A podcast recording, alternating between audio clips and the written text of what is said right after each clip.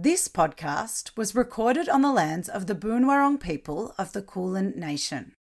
The land on which I am lucky enough to raise my son always was and always will be Aboriginal land.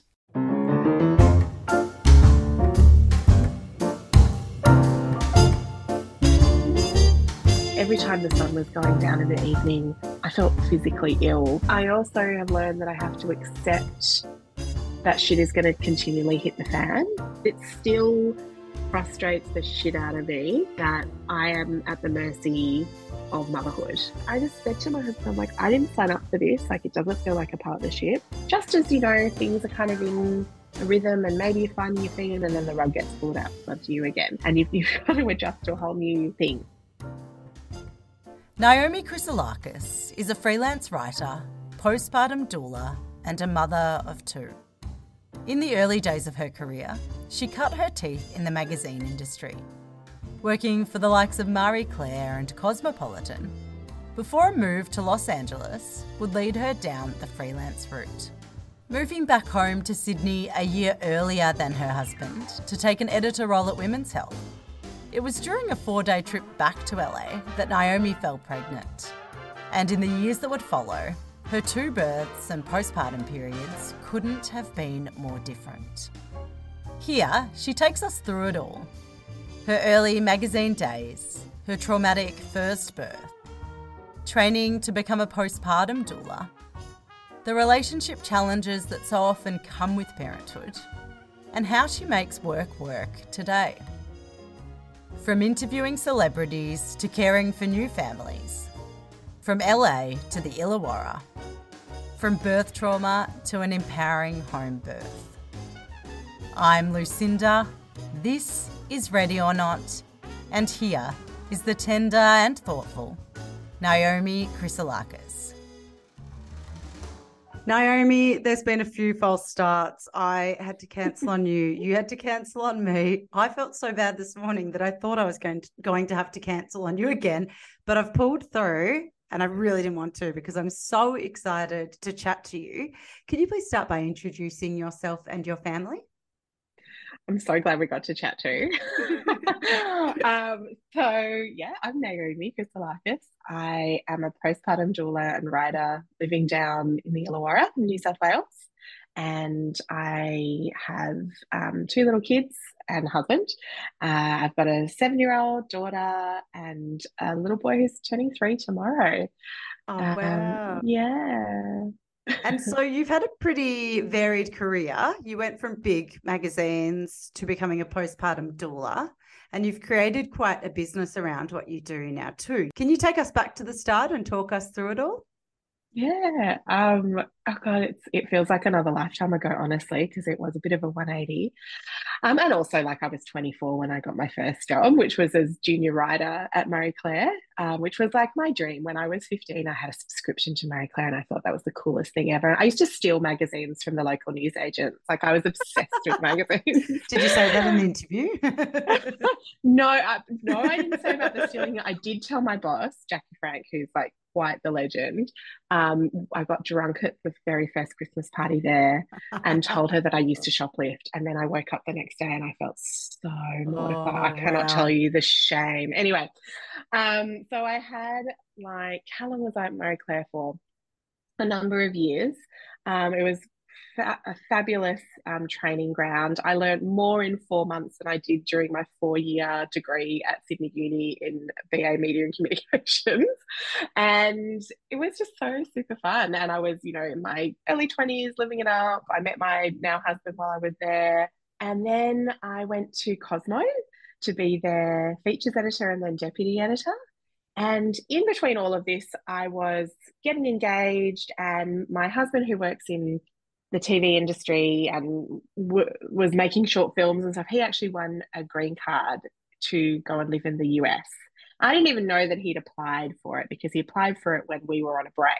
And then we got back together and we were like living together. And then he's like, oh my God, I've got this green card to live in America. So suddenly it was, okay, are we going to, you know, go and do this?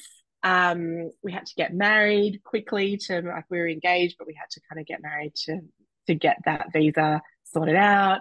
we went over and I was um, freelancing over there. So we wanted he wanted to go to LA. I was gunning for New York for the publishing side of things. But in the end, I, I ended up having like a conversation with Joanna Coles at Cosmo and in New York about a job. And but I decided that let's give freelance life a shot, which was actually a really good training ground for what I'm doing now because it was, you know, it's a different lifestyle. And it, it, took a while to get my head around the challenge of the sort of feast or famine nature of it all and the, you know, rejection of pitches and waiting to hear back and waiting for your invoices to be paid.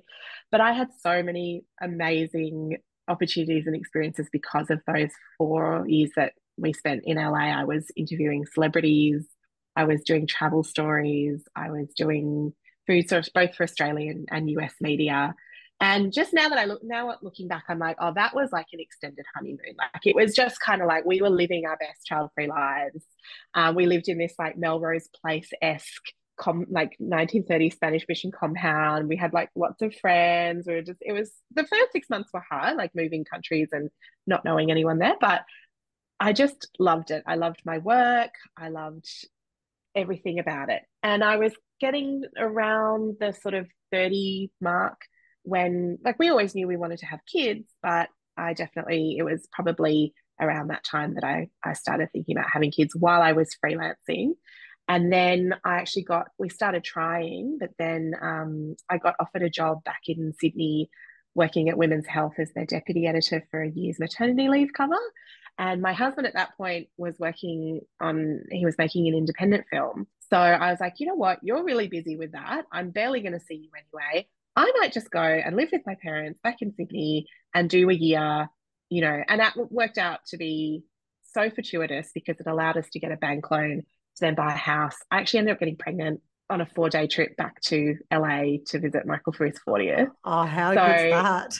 yeah, it, it all kind of just like it all happened. I'm coming and, over at my um, ovulation window. yeah, I didn't even realize because we'd sort of tried for a couple of cycles pre me getting this job. And then I was like, okay, like let's just press pause on that for another year and we'll reconvene.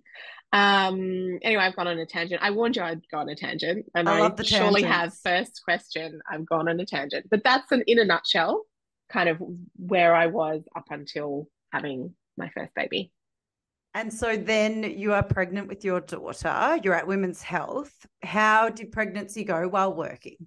My first pregnancy was really pretty chill. I had one week, so I was pregnant in Sydney for a little bit. And then I was due to go back to LA. So I went back and I think I was like nine weeks pregnant when I went back. And that week that I got there, I felt pretty crap for a week. I didn't vomit, but I was like, you know, just that morning sickness, really. Um, but pregnancy was really easy for me the first time around, although I was quite anxious about the whole thing. And um, part of that was like, well, what are we doing? And this wasn't kind of, you know, we don't have everything laid out and planned out. But we decided, yeah, we decided that we'd come back to Sydney and my family's here, my husband's family is in Tasmania. You know, we, we did think about staying in America, but we ultimately decided with family support and also the weirdness of America and the weirdness of the healthcare system over there. And like I'd got a taste of that seeing an OBGYN over there and, you know, going through part of that system. And yeah, like we had health insurance, but it was just such a debacle, really. Um, and then Trump got the nomination, and we went, okay, this is actually, we were there we're for the Obama years. We're like, this is a good time to go. the glory days are behind us for a while. Let's get the hell out of here. Exactly right. Wow. So, did you go back to freelancing as you came home to prepare for your first child? Yeah. So, while I was, um, when I went back from my women's health job, I went straight back into freelancing and I actually started getting more copywriting work, which I was really enjoying. And I did a big project for an American um, beauty company called Beauty Counter. And I was doing, I was on a retainer for Napoleon Perdis while I was over there as well. Like, I was doing more copywriting. like and... 20 lives already. and it was great. Like I really, I was like, yeah, this co- like copywriting in some ways is harder, but in other ways it's it can be easier than dealing with you know the constant pitching process of that freelance journo lifestyle. And people like really like that that someone who can write. It's like, oh my god, you can write, rather than you know everyone can write when you're writing for a magazine, and they usually can write better than you can. And the money was a lot, a lot, a lot a better. Lot better. So yeah, so I started being like, maybe like copywriting is where I want to go. Maybe I'm going to set up a bit of a you know, copywriting thing when I get home. I did actually for five minutes do like a eight week contract at um, Bride to Be as a beauty editor, which was like my first ever kind of beauty editor role, just because someone had left to have a baby and they needed someone to fill a gap, and I was back. So while I was pretty, I came back. I think I was 26 weeks pregnant when I came back to Sydney, and I did eight weeks of that, and then I went on maternity leave myself. So now you're very big into postpartum planning. Were you back then? Was there any postpartum plan? Um, no. In in a word, the postpartum plans for me revolved around let's get her room really lovely, let's buy onesies, let's um, you know, I definitely had thought about, oh, well, I should have like my parents around for support and stuff. But that was it. I think I froze one meal. Like when I look back, I'm like, you idiot. Uh, but it also, it also just makes me realize how kind of let down by the culture I was and how every woman in this culture is. And also back in back when I was having my baby, postpartum was not it was not talked about at all. The first 40 days, which was kind of the book, only came out in 2016. It, there were no postpartum podcasts, there was nothing at all. So for me, it was more like, okay, have I got some like maternity pads and have I, you know, the practical, which is not, which is part of postpartum planning for sure. But I, there was, I was just completely naive to the realities and even what would happen to my body um, what to expect from my baby. I did know about the fourth trimester from the baby's point of view. Um, you know that babies like to have the shushing and the womb-like things, and I'd, I'd read about that, and I was, I liked a routine back in those days, so I was like, I'm going to have my baby on a routine, and yep, this is what's going to work for me. Blah blah blah blah blah. Buy, you know, buy all the things. I think that was my coping mechanism. Like, you know, if you can, you feel like you can shop your way out yeah, of a like situation, sense of control almost. Yeah. And, you know, there are practical things you can buy for sure. Um, but that was it, unfortunately.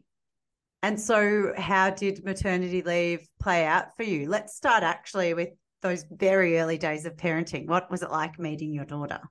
It was awful. I mean, it was lovely to meet her, but it was awful during for the birth and my early postpartum. Oh, wow. Yeah. So I was induced and I had a shit show of a birth. And, you know, we came through it, but I came through it feeling like I'd been in some kind of battle. And I was so excited. Like, I was, you know, on one hand, over the moon to meet her and to have this little baby that I'd been dreaming about for years. And she was beautiful. And, you know, she was just and I think about her like I want to cry, but we had both been through something really big. And like it was only down the line that I realized I had birth trauma yeah. around things that had happened during the birth. And in those early days, like I again like made some dumb choices like the first night. So she was born at 1 a.m. I stupidly let them take her to the nursery because her temperature was a little bit elevated. I was separated from her um, so I, I feel like there was this weird thing where like I didn't immediately have that baby bliss bubble that they talk about, which I know you don't necessarily get even if you have your baby on you straight away and the perfect birth. It was just that extra thing too much after a traumatic birth. Yeah. And then I think I slept like two hours that night. And, you know, I had people coming, like my parents and my best friend came to visit me the next day. And then I said to my husband, I'm like, oh, you go home, honey, go home, be with the dogs. Like, yeah, I don't need you. And that first night was just so, such a shocker. My daughter was very unsettled. You know, I think she'd had a rough time during the birth as well. She'd had the the clip, which is actually a screw, like screwed into her little scalp. Like she probably wasn't feeling great herself. Which wow. she'd had a vacuum extraction. I was, you know, having it. I had a episiotomy. Like both of us were not happy. She was so unsettled. And I found that what I thought was going to be so easy and natural, and like me just popping her on the boob and going for it was so not. it was the it, it, I couldn't even work out how to hold her properly to feed her, and I then had when I had a real mix of support in hospital. It was there were some absolute angels, and then there were like one woman who said to me, "Oh yeah, this is hell night. Like expect it to be really bad." And I swear that's what set me off onto this spiral, which led to postnatal anxiety. Like your hormone dump already isn't enough.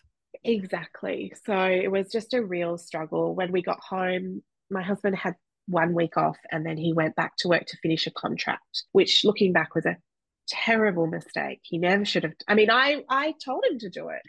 Um, and I had my parents and my brother um, who came to visit me every day, but I really needed to be held in that time, and I I wasn't in the way that I need. And my parents, this was uh, the other thing. I thought they'd be a great support, and in some ways they were, but in other ways, like I remember they rocked up in that first week. Uh, they didn't bring any lunch with them, and I ended up feeding them a curry that someone else had dropped off to us the night before. You know, just stuff like that. I was like, fuck's sake, like you need to have your bum on the couch, and that's about yeah, it. Yeah, I should have yeah. been in bed for two weeks, and um, and the emotional support of kind of just feeling like I was completely flailing. I had this baby who would cry from, you know, sort of five o'clock until midnight every day, and like I remember calling. I ended up like desperately messaging people who I'd known had had babies and being like, "What is going on?" And just asking them for like what do I do?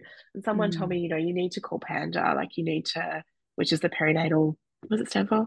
I can't remember, but it's it's like a counseling line. And I did, and they were amazing. And I remember sobbing um, on the phone to them a couple of times because I just was at this point where I could feel like I felt like every time the sun was going down in the evening, I felt physically ill because I knew what was kind of coming oh, for the night ahead. That the sun setting thing, it seems to be such a point of like trauma or trigger yeah. for so many mums because I feel that. And my son didn't necessarily scream all night or anything like that. I mean, he woke up very often, but I would say he was perhaps on the straightforward side of babies, but even nighttime for me, just that dread that would like seep into your bones yeah. is such a terrifying feeling. Was yeah. there a certain turning point for you where things started to feel a bit better?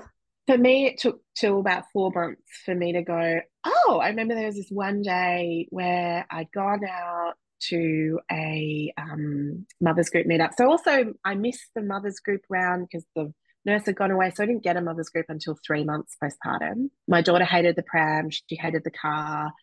She was just a really tricky baby. Um, she, the thing, so the two things that I could kind of point to, there was that day where I had spent like a day in the sunshine going for a walk with my mother's group and she was happy and giggling and I was like, "Oh, this is what I thought maternity leave would look like."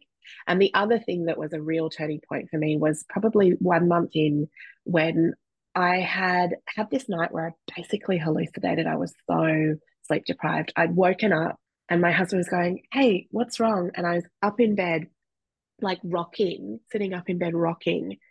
And then I looked down and I thought the baby was in my arms, but she wasn't. And so I panicked. She was just sleeping in the bassinet. And I'd had this beautiful home visiting midwife who'd said to me, because I was like, she doesn't sleep longer than 45 minutes. Like I, I feed her, I wrap her up, like I put her in the bassinet. She's like, I think you might need to look into co-sleeping. Have a look at the work of Dr. James McKenna. And I was like, oh my God, no, co-sleeping is dangerous. And la la la la. I've been told and, not to for like years. yeah, exactly. And we bought this fancy bassinet that like swung into the bed because I thought, maybe if she's a bit closer to me, la la la. No. Um, and so after that night, we were like, right, we are going to try co-sleeping. We read up on how to minimize all the risks and do it properly and everything. And that was a massive turning point. I went wow. from being this complete sleep deprived zombie to actually getting decent chunks of sleep because she was, I could just, I didn't have to sit up to feed her. I could just flop a boob out, latch her on. And as she got bigger and bigger, she could basically just help herself and um, you know she'd actually have decent stretches of sleep. She was still waking frequently, but it was less of a thing of like sit up, put the light on, do the this, mm. la la la. Now I've got to get you in the bassinet. Now I've got to go back to sleep and start all over again. So those are the two big things that there was that turning point where I started getting more sleep and okay, I'm getting through this. I can see the light at the end of the tunnel, and then that one day where I was like, oh, okay, it's taken four months, but this is this is more how I imagine things would go. It's such a wild ride. You're making me think of things that my son's only 15 months old, but that I've totally forgotten about. We went through a period of that. I'd put him to bed and he'd sleep for a few hours, but then as soon as he woke up, it was co sleeping for the rest of the night, feeding off and on, literally all night. And yeah. that fear of waking up thinking your baby is in your arms, but they're actually just safely sleeping by your side or in their bassinet wow, that mm. is triggering. So um, I'm so glad you shared that because it's so many little things that you forget that you go through that so many mums before us have gone through. So then what did maternity leave look like for you? Was there much of a plan of when you'd return to work, if it would be back to that freelance route, if you'd go to a more permanent position? I had in my head that I'd continue freelancing and I'd probably try and go down the copywriting side of things. And I planned to have a year off.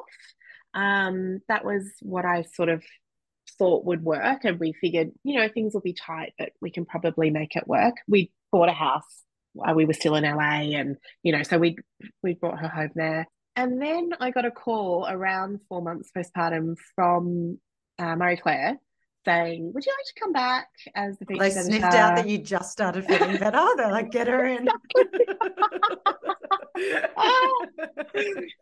and I was like, "Oh, look, I'm not ready at four months. Um, I wasn't ready. My daughter was not the sort of baby who would just happily go off. She wouldn't take a bottle. She and she can say she's seven and she's still the same. Like she still does not do anything she doesn't want to do, and she's very tricky still but yeah, I was just like, no, I'm not ready to do that. That's not how I see things panning out. I said, but you know, if you're willing to wait until the new year, she'll be seven months. I think I can make that work if you're willing to do like a staged thing. So we agreed that I'd start on two days a week and then go up to three, I think when she was one, and then, you know, potentially go up to four. And also I was like, I need three weeks off to go to Greece because we've already booked our tickets for when she turns one. So um yeah, that's what I did. I went back um, to Marie Claire, and it was really love. Like that for me was, I think when I was fifteen and thinking about doing my work experience at the Australian Women's Weekly and like wanting to get into journalism, I was like, oh, features editor at Marie Claire, yeah, like that was the the pinnacle for me. Yeah, so I was excited to to take it. So I know on the Beyond the Bump podcast, you said you liked returning to work, but how did you feel in the lead up? Say you're two weeks out, you're still feeding. I think you were at this point. Your hormones yeah. are still, you know, like you're still doing a lot. Your hormones are still all over the shop. How did you feel emotionally? I was very anxious about how it would play out. And I, there was definitely a touch of guilt, but it was more the anxiety side of things. So for those two days, my mum was going to have her and you know they had a good bond and so that was all fine. She wouldn't take a bottle. So there was like oh god what are we going to do? there was a lot of me stressing out like about things that ended up not mattering. So i always say to people the anticipation is actually worse than the thing itself usually when it comes to going back to work. I mean not to say it's not challenging and all of those things but i think it because it is such a moment it is such a big milestone. I feel like that black and whiteness of before and after for any stage of like moving your baby out of your room or all of those things. They feel a lot more black and white than they are and then they start mm. daycare and it's actually a bit more gray like your life is still yours in a lot of ways. Things certainly change but it's not as before and after as that anticipation makes you think. Yeah. Yeah. And i think i mean i'm the personality where i think of every worst case scenario and so um you know, there was a lot of catastrophizing and in the end, like she, I got her to take a bottle, but she'd really only have like 20 mils, but she was drinking water by that point and eating solids. And she would, like, I fed her till, because I also was like, oh, we're going to have to stop breastfeeding. Like, I'm not ready to stop. And how will that even work? Like, there was a lot of just like questions. And in the end, I continued to breastfeed her until she was two and a bit because she would just feed, like, we'd have a feed in the morning and then she'd see me in the afternoon and she'd have a fate. Like it was sort of, it just all worked. It's, I mean, I say it all worked itself out. There were definitely times where I was like, whoa, this is, you know, this feels hard, but it wasn't as hard as I had anticipated it to be. And as you stepped your hours up, how did you find navigating work as I guess it became more of a rhythm and something you were more used to? I, I mean, granted, this is like six years ago, so my rose colored glasses may be on, but I actually remember really enjoying it. Um, really enjoying having my defined days where I was in the office. I wore office clothes. I got my coffee. Oh, uh, you know, that heaven. is like a dream now. The idea of walking down, getting a coffee with your colleagues. How beautiful. It was so good. And just feeling like I was a part of something outside. Like I loved my little days with Margot. And like that was what was really nice. Like I had my work days and then I had my Margot days. And it was great. Like I wasn't really bothered on my days off with her. No one was contacting me really.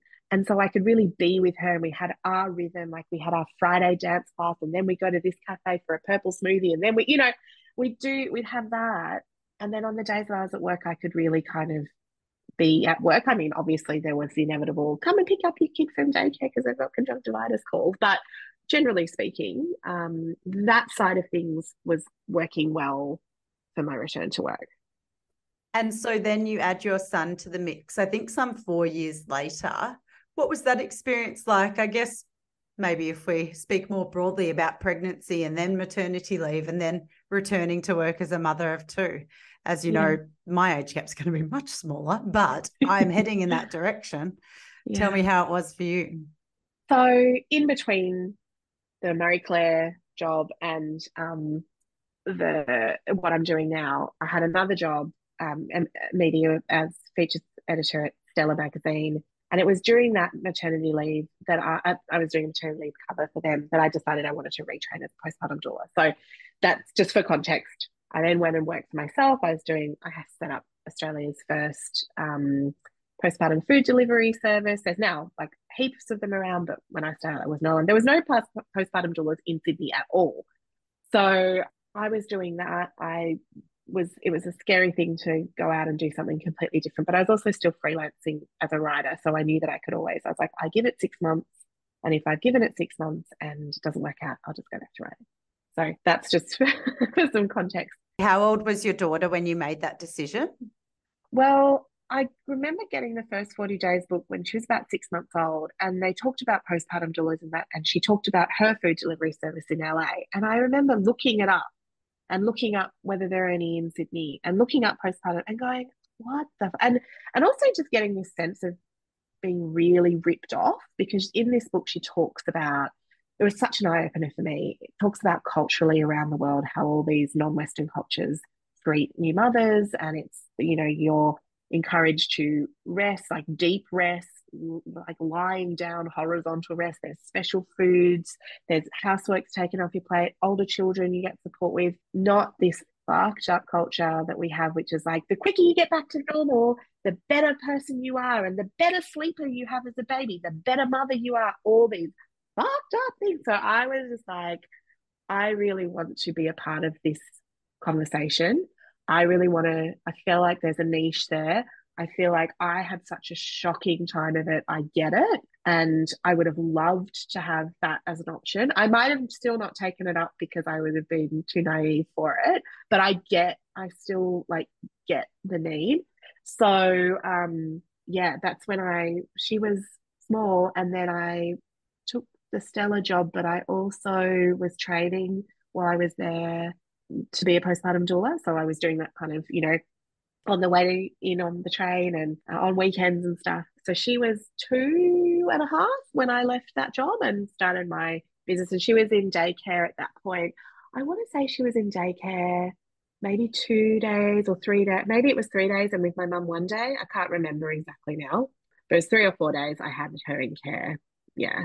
Amazing. And then so we will get back to your son now because that was some necessary context, I think, and an incredible thing to decide to do because it can feel pretty risky when there's children involved to decide mm. to make a change in career. But let's talk second pregnancy, second postpartum, second mat leave. Yeah. My second pregnancy so far, like if anyone follows me on Instagram, I've probably been banging on about how different it is. My first one was fine, like a mild hangover for 16 weeks, then fine.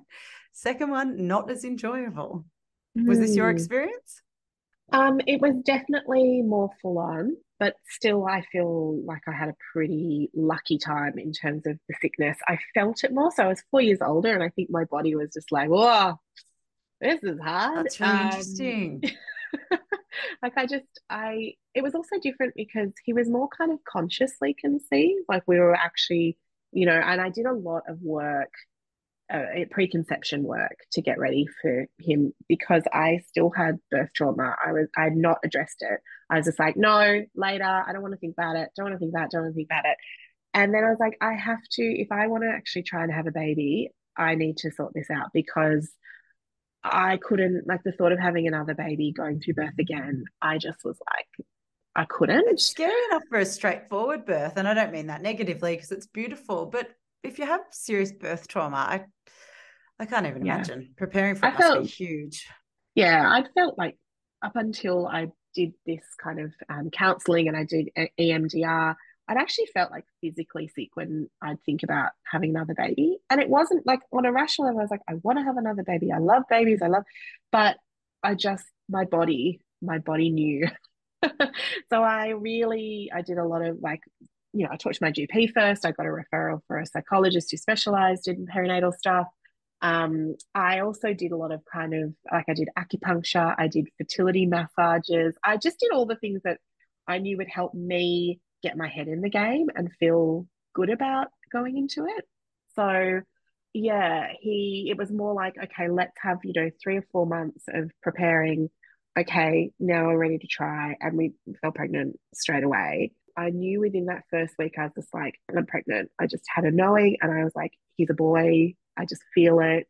And I'm not very woo woo, but maybe a little bit. But I was just like, I just feel it. I just feel like, you know, and my daughter wanted a, a girl. She really wanted a baby sister. Girls always want a sister. It's so yeah, funny. she still does. She still does. But yeah, I felt pretty sick.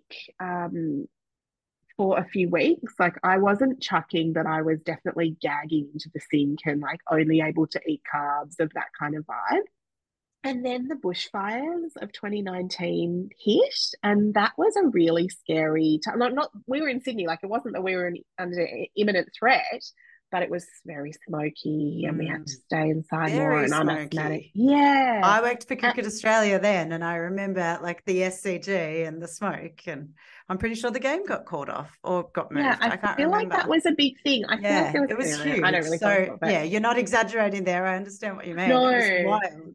It was really like Black Saturday, um, bushfires, and I went into a big existential crisis around climate change and I'd had one of those recently. Yeah, I have them. I have them periodically, yeah. um, but particularly around that time, as I know a lot of people did. It was like you know, just okay, this is what we're and uh, why am I bringing a baby into this, and how is this going to affect my pregnancy, and you know, mm. all of mm. that.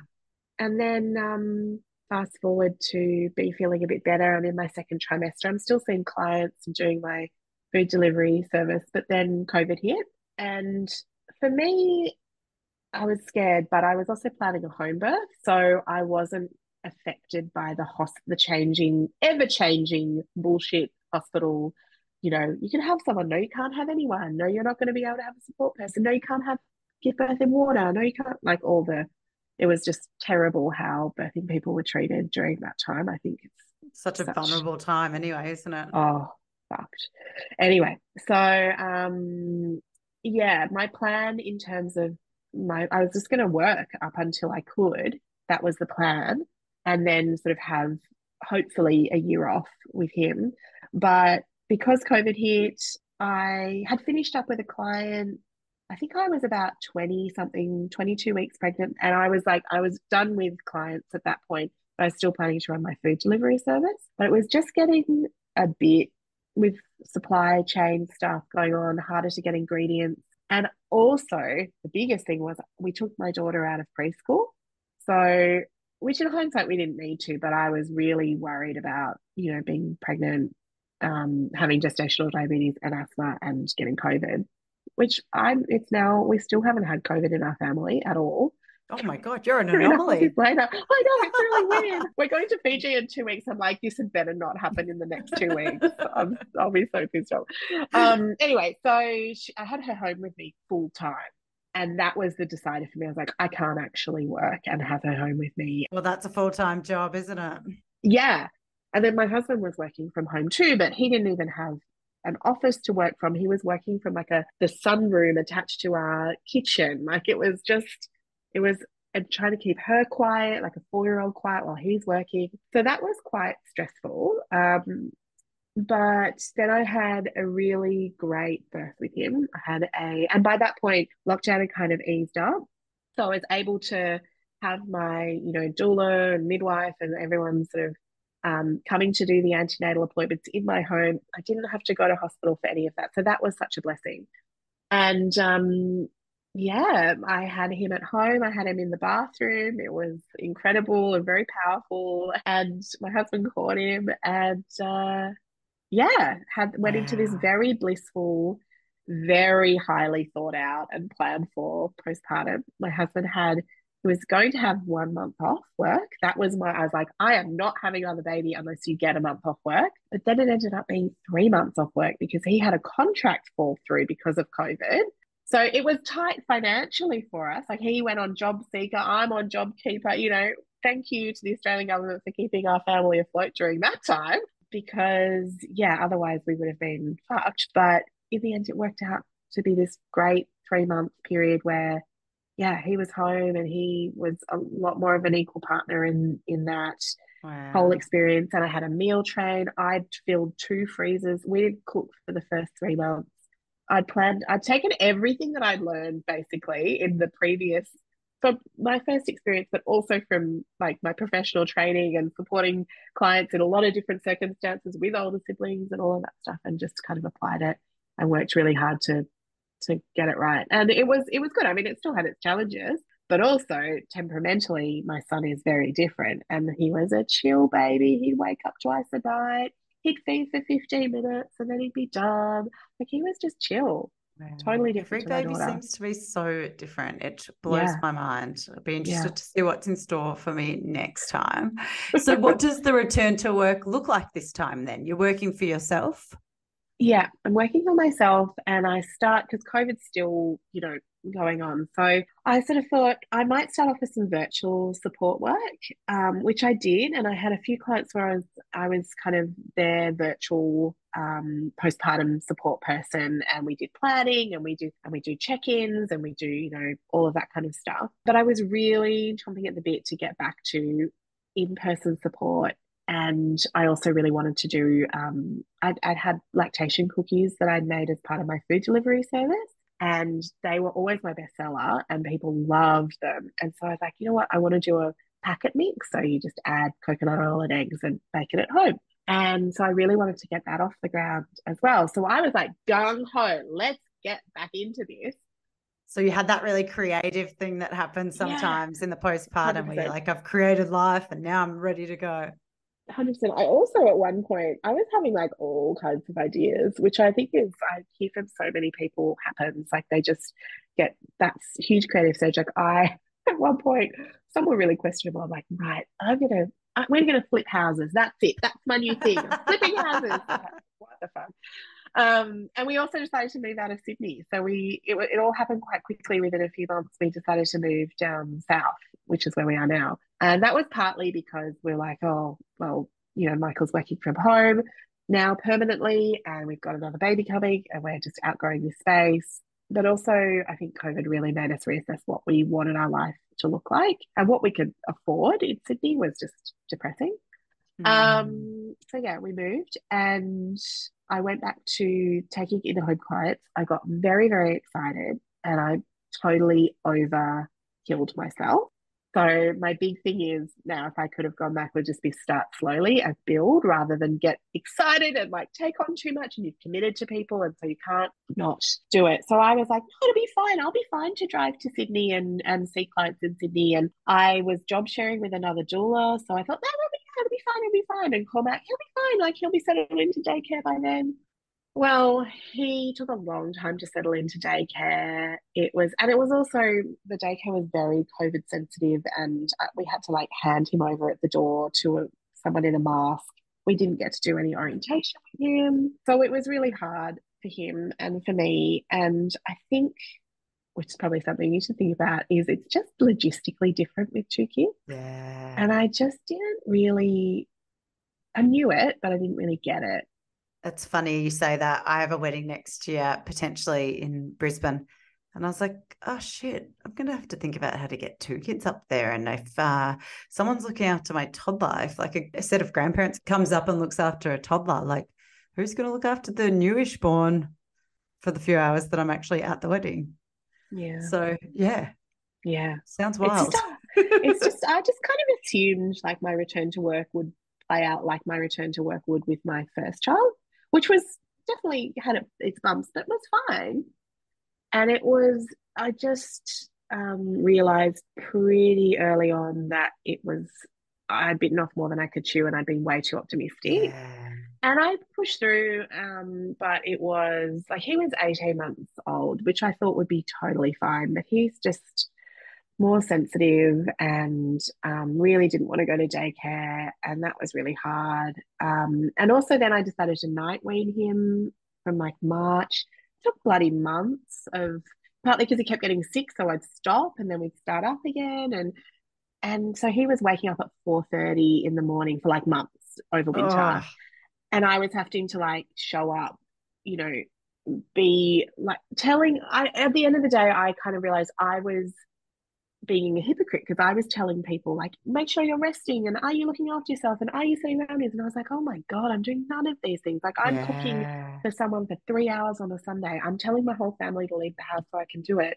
And then I, they're coming back and I'm giving them fish fingers for dinner. Like something's out of whack. It's just. I imagine your work's quite emotional too. Like you yeah. don't want to be tired and run down, which we can't help it as parents, I think. But yeah, you're giving a lot of yourself at your work yeah, like it's beautiful work. It's really beautiful work.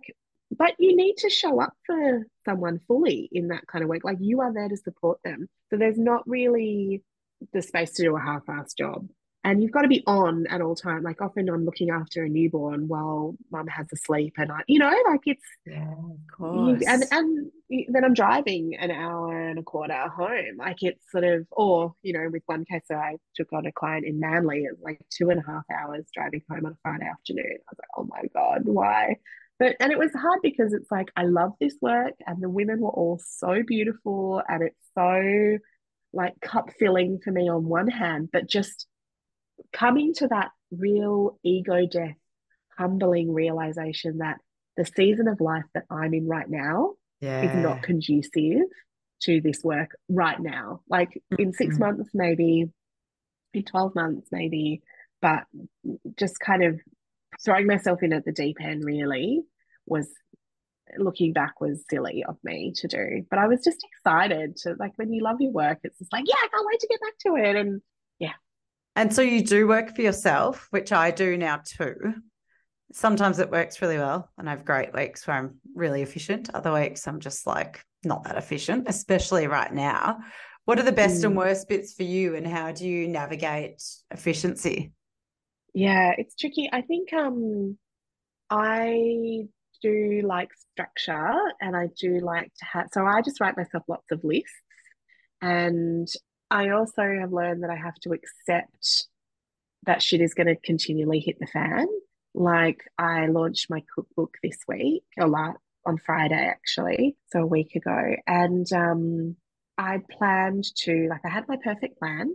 I plan I cleared my diary on Monday, nothing on, so that I could fully concentrate on creating content. Tuesday was my I still have a one day a week writing job, which I hold on to because I I love like keeping my toe in the writing world.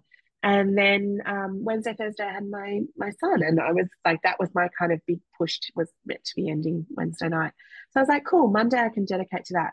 Of course, Friday morning, the day that I'm meant to be launching the cookbook, my son's about to go to daycare, and then I turn around and he's fallen asleep on the couch and has a high temperature.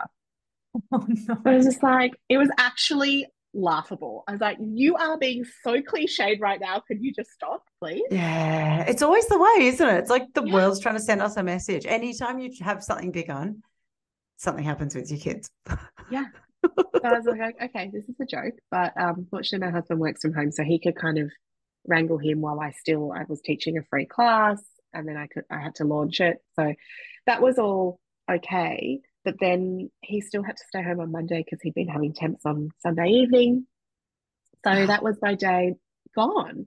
Um, and it's frustrating. And I still, I still, even though like I'd love to sit here and tell you that it's all, you know, this is what I've worked out and I've learned all these important lessons, and I, I have, but it still frustrates the shit out of me. Yeah. That I am at the mercy of motherhood mm. and mothering you know that's ultimately the priority and i have to drop things if um, I need to. But I am better now at accepting that and accepting that this is the season that I'm in and reminding myself that I'm not always going to be in this season. Like I've seen the difference now. My daughter's at school five days. I mean, it's still it's a very short day.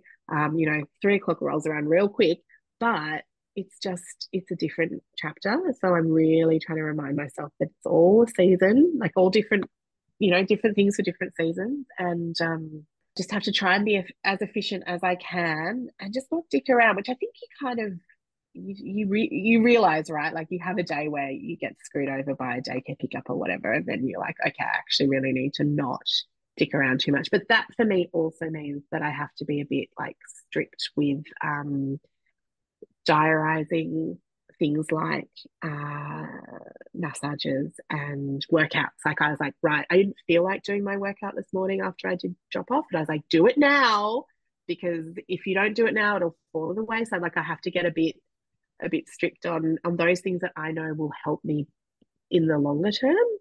Um, That's what yeah. I need to start doing, blocking out my time better because if you don't, things can really go oh, off totally. on an absolute tangent. So yeah. you've also been quite open about rough patches in your relationship in those early days, which really shocked me. We were fine, but it shocked me how tense I found myself sometimes in the early days of motherhood with my partner, who I assumed, I mean, you hear that relationships change, but because he's so relaxed and such a great and willing dad and willing sort of houseworker and willing food shopper and all of those things, I just didn't think I thought we were immune. I'm a na- one of those naive people that thought we were immune. But you've been quite open about, I guess, those early challenges, what that did to your relationship, and how you then had to change things. Can you tell us a bit about that time? Yeah, sure. It really makes me think of this great quote by Esther Perel, who says something, I'll balls up the quote, but it's something like, you know, having a baby is a psychological revolution that changes your relationship to everyone and everything around you. And I really think it's true. For me, I see the relationship rough patch, and there was it was mostly one big rough patch, as a really integral part of my matrescence and that process of kind of coming through and turning into a new version of myself because I think when she was first born and it was just all very much in the trenches and I was on maternity leave, we it was all about the baby, it all about getting through and we were fine. We were very, you know, it was lovely. Like it really was a very kind of lovely, blissful time while we while I wasn't like tearing my hair out. I felt very Yeah, there's connected. something that happened the first few months. It's so like la la la, love you, love you, love you, and then something yeah. happens. well, I think for me, the something happened was the return to work when I think about it it was this like because I'd been I'd really reveled in my kind of um, homemaker side when I was on maternity leave, and I love to cook and don't love to clean, but um, I really enjoyed being at home and sort of, and and doing the dinners and and taking care of that side of things. And then I went back to work, and granted, it was three days a week, but I was also, you know, let's not forget with a toddler, the other two days, it's not like you know, I just get harder time getting my nails done. Yeah. so I just was like, it, it sort of started dawning on me. I'm like, hang on, like what is happening here? I am turning, I am turning into the household director of activities, the manager of, you know, do we need more loo roll, the meal planner, like everything. And instead of it feeling, I knew it would never be equal because I was working part time, but it didn't feel fair at all. And my husband sounds sort of similar to yours in that he's very chill. If I ask him to do something, he'll do it, but there's not a lot of initiative. And like he was brought up with, um, you know, he's the youngest of four. His parents were very traditional, you know, gender role. Like he comes from a Greek background. His father didn't change a single nappy of those four children. And Michael was the spoilt prince of the house. So he wasn't trained to take the initiative to do anything, even though, and even though he'd lived, you know, by himself for years, he'd sort of have um, nuts and sultanas for dinner type of deal. Like he just didn't know how to do anything. And what I think was really upsetting for me was I would try to be like, oh, I need you to do X, Y, Z. But in the end, it's it just started to feel like me banging my head up against a brick wall because it nothing would change. Like he'd try, like he'd make one meal, and then it would just kind of go back to how it, it was. Like there was no and then the change. asking for things is still frustrating. Like my husband's really yeah. good at it now, but it took a long time of training that, you know, happened before the baby even came. It's been like, I don't have to always ask for this. You just have to do it. Yeah. Like no to and do it. there was um the article that kicked off the whole mental load conversation culturally came out around this time, I think. And it really hit a nerve with me and like billions of other people, obviously. But yeah, for me, I mean, it was just, you know, it wasn't like one big thing. There was just a series of things that kind of were happening in our relationship, which just made me feel very dissatisfied. And I started seriously considering am I going to, would I be happier with someone else? Would I be happier alone? I I'm really not down for this. Like I I just I, I just said to my husband, I'm like, I didn't sign up for this. Like it doesn't feel like a partnership. And I think he really like they came it came to a head and he realized um, that I was like this was not like it was either things need to really change or like uh, it's done. And I didn't like I I didn't sort of say that in any kind of light way, but I and I didn't want to like I still loved him and all of those things, but I think yeah, without getting into all the details, like there were just there's so many things kind of going on in that time. But we I was just like, I don't know if I want this. I just don't know if I want this. And I think when once he realized that, like really realized that, and we had some like real come to Jesus moments, and things did start to change then. So it was even just simple things like, uh, me not having to do the snack box when we go out, him remembering to like he'd start putting on a load of laundry before he left for work in the morning. Just not me having to ask for him to do things. And also me taking responsibility. I read this great book called um, Drop the Ball, which was really talking a lot about how, like, it was a kind of a system, I guess, or strategy for getting that mental load off and having things be more equal. But a big part of the process was after you get them on board, after you've kind of divvied up everything, you have to drop the ball. You have to let go of control and accept that people that they are going to mess things up, do things differently. Um, you know, whether you're in a heterosexual relationship or not, like there's going to people do different things different ways. Mm. And that for me was because I realized I'd been gatekeeping and yeah. that I had been jumping in to do things because oh, I do it better and quicker and whatever. And I really had to take responsibility for my side of it. And also just this, which I still definitely do, this sort of thing of like, oh, but he should just get it. He should just know. Yeah. But he just didn't. I've had that conversation with a friend of mine who we get on real like feminist sort of rants together. And we had both sort of realized recently that you can get really fr- frustrated with them for not just knowing, but then that frustration and me just sort of shutting down that conversation there because I'm frustrated doesn't actually help me at all. And there's so much generational training that has gone into us women taking on this load and then perhaps not in heterosexual relationships that I do have to remind myself, yeah, it's frustrating sometimes that he doesn't get things the way I do, but just being frustrated and dropping it there doesn't help. So I've yeah. had that exact same thing with the gatekeeping. And even lately, I've just been like, I've been quite happy that I'm not like a clean freak in a lot of ways because I'll just let things go and he'll do them. And I've been thinking it must be a lot harder for my friends that are genuinely, they can't live in any sort of mess. And it's a genuine thing that some people have, obviously, where they're just so organized and so clean, they can't deal with it. And I think that's actually been a real saving grace for me that my standards are a bit lower. yeah,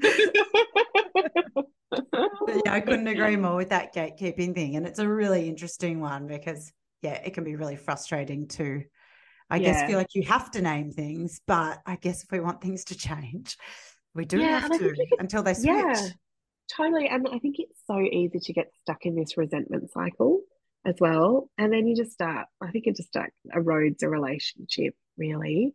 Yeah, none of it's none of it was easy for us. And it definitely yeah. yeah, it felt really hard at the time. But things are a lot better now. It feels fair, and uh, it helps that he now works from home. And I mean, he does he drops off my daughter every morning at school and does lunch boxes and you know does laundry and he, we're still working on the cooking front but um you know like he's he's pretty good my husband cooks, but he's just got like a very small rotation of things in his repertoire. And I'm like, I love that you cook, and I love that you cook every week, and I love that you food shop.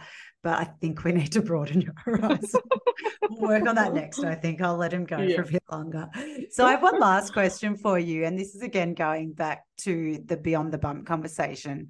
You mm. talked about how we're not meant to be with our children 24 7 and how communities raise children together in the cave days. And I really loved this because sometimes I think you can get trapped in that.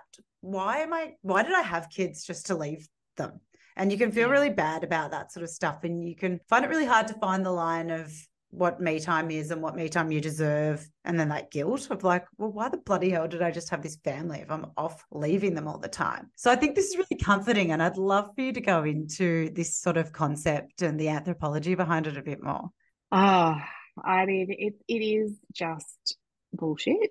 The sort of system that we're operating under now, which is late stage capitalism and this whole rubbish that we've been fed around a nuclear family. Like it's a relatively recent invention since industrialization and people moving to cities. And I mean, the cot came directly out of industrialization. Everyone was sleeping with their babies before that.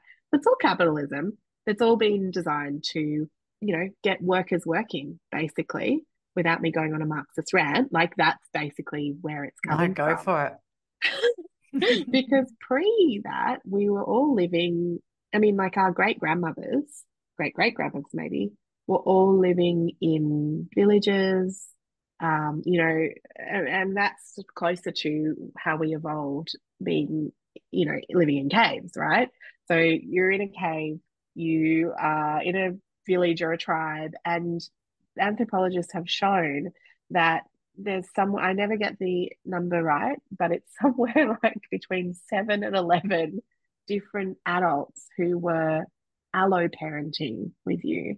So, not just babysitting or cooking a meal or whatever, but actually sharing the parenting load. So, considered, they were sort of considered parents by the child. I mean, obviously, they knew who their parents were, but you know what I mean? So, it's not just a trite little phrase to be like, it takes a village to raise a child. Like, it is part of our very deeply embedded, biologically imperative human needs to be raising a child with support. And I think to pretend otherwise is probably why so many people and women in particular feel shit about the job that they're doing and that they're not good enough.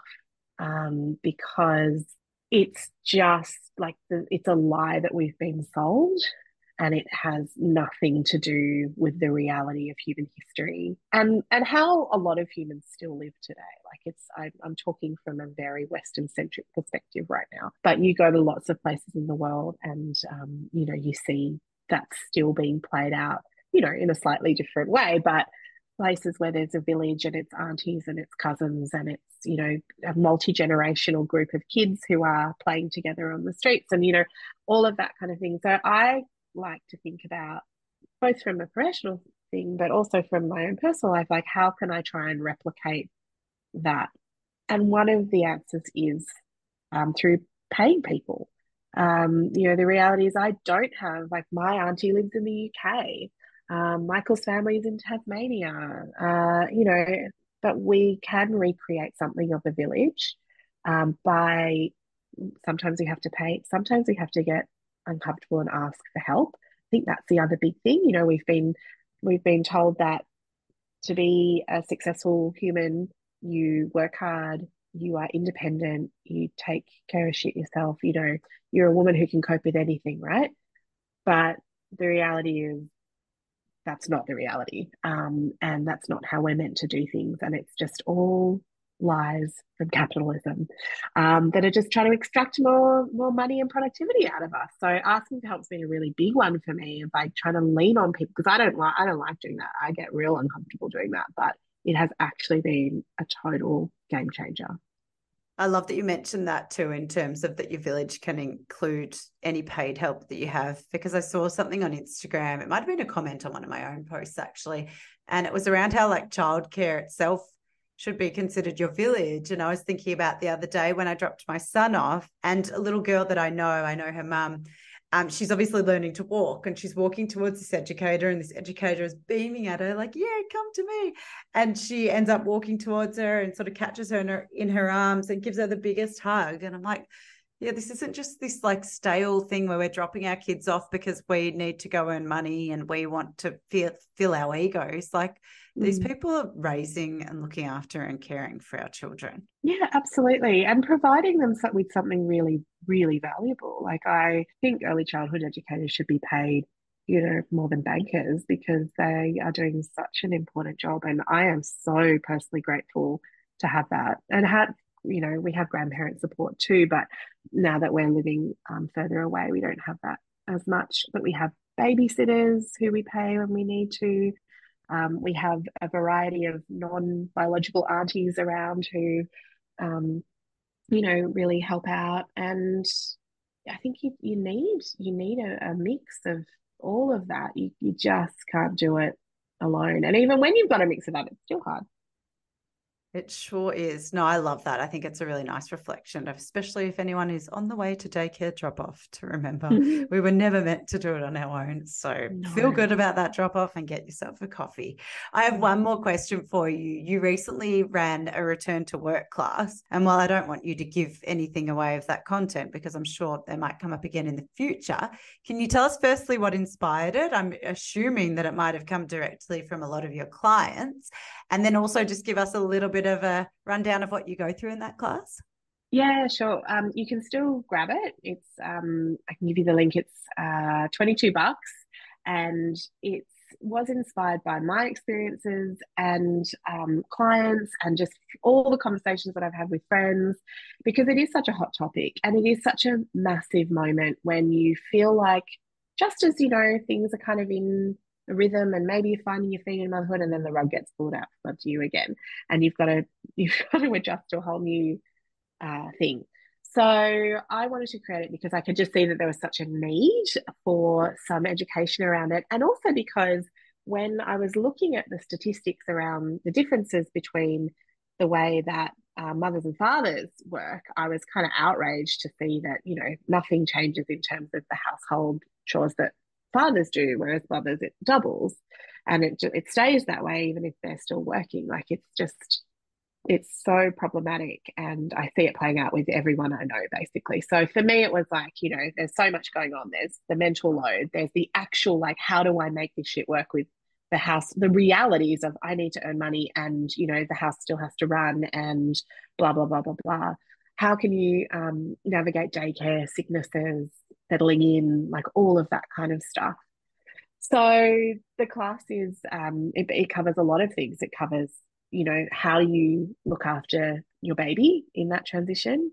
How do you look after your um, self in that transition, and how do you manage your relationship in that transition as well, all the while keeping the house going. So it's it's kind of a combo of um, lots and lots of practical strategies and tips and you know everything from can you keep breastfeeding while you go back to work and to how you your slow cooker is going to be your new best friend and how you know all that kind of little hacks and and things that um, have helped me and help clients and that I've kind of collated together as well as a bit of a reality check around what do the numbers actually show us and how can we fight this on an individual level so that we don't end up these like whinging harpies who are just no fun to be around and just household drudges because who wants to do that? Not I. Naomi, you have one place where all of this lives. We've talked about your beautiful e cookbook, which I've just downloaded and I've had a bit of a flip through. I oh, think I'll be making the brownies first. And um, I've actually also downloaded this return to work uh, course. So, or what would oh. you call it? Class. So I yeah. need to be looking into that uh, soon and I will. Where can people find all of this and your great Instagram account where you share lots of stuff too? So my website www.cocoonbynaomi.com where you can find all the things. Um, and on Instagram, I am at cocoon by Naomi. Amazing. Thank you so much for sharing all of your incredible insight today. Thanks, Lucinda. It was so fun chatting with you. Thanks for listening to Ready or Not. If you liked the show, please tell your friends, subscribe, or write a review. You can also find us on Instagram at readyornot.pod. That's it for today. We'll see you next time.